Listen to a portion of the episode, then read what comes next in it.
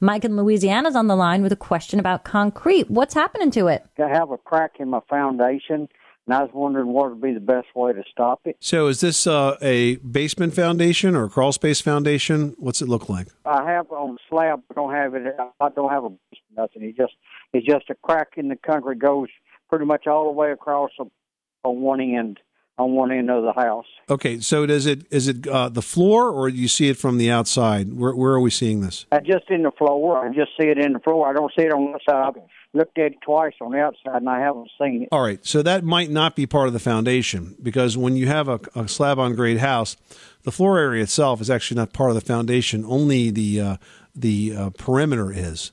So that's a pretty standard crack repair. What you want to do is is uh, go to a home center and pick up a Quikrete Q U I K R E T E um, epoxy based or uh, patching compound.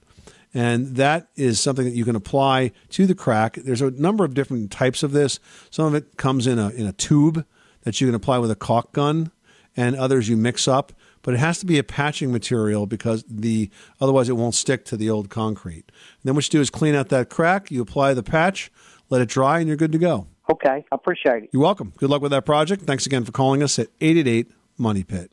This is the story of the one. As head of maintenance at a concert hall, he knows the show must always go on. That's why he works behind the scenes, ensuring every light is working, the HVAC is humming, and his facility shines. With Grainger's supplies and solutions for every challenge he faces, plus 24 7 customer support, his venue never misses a beat.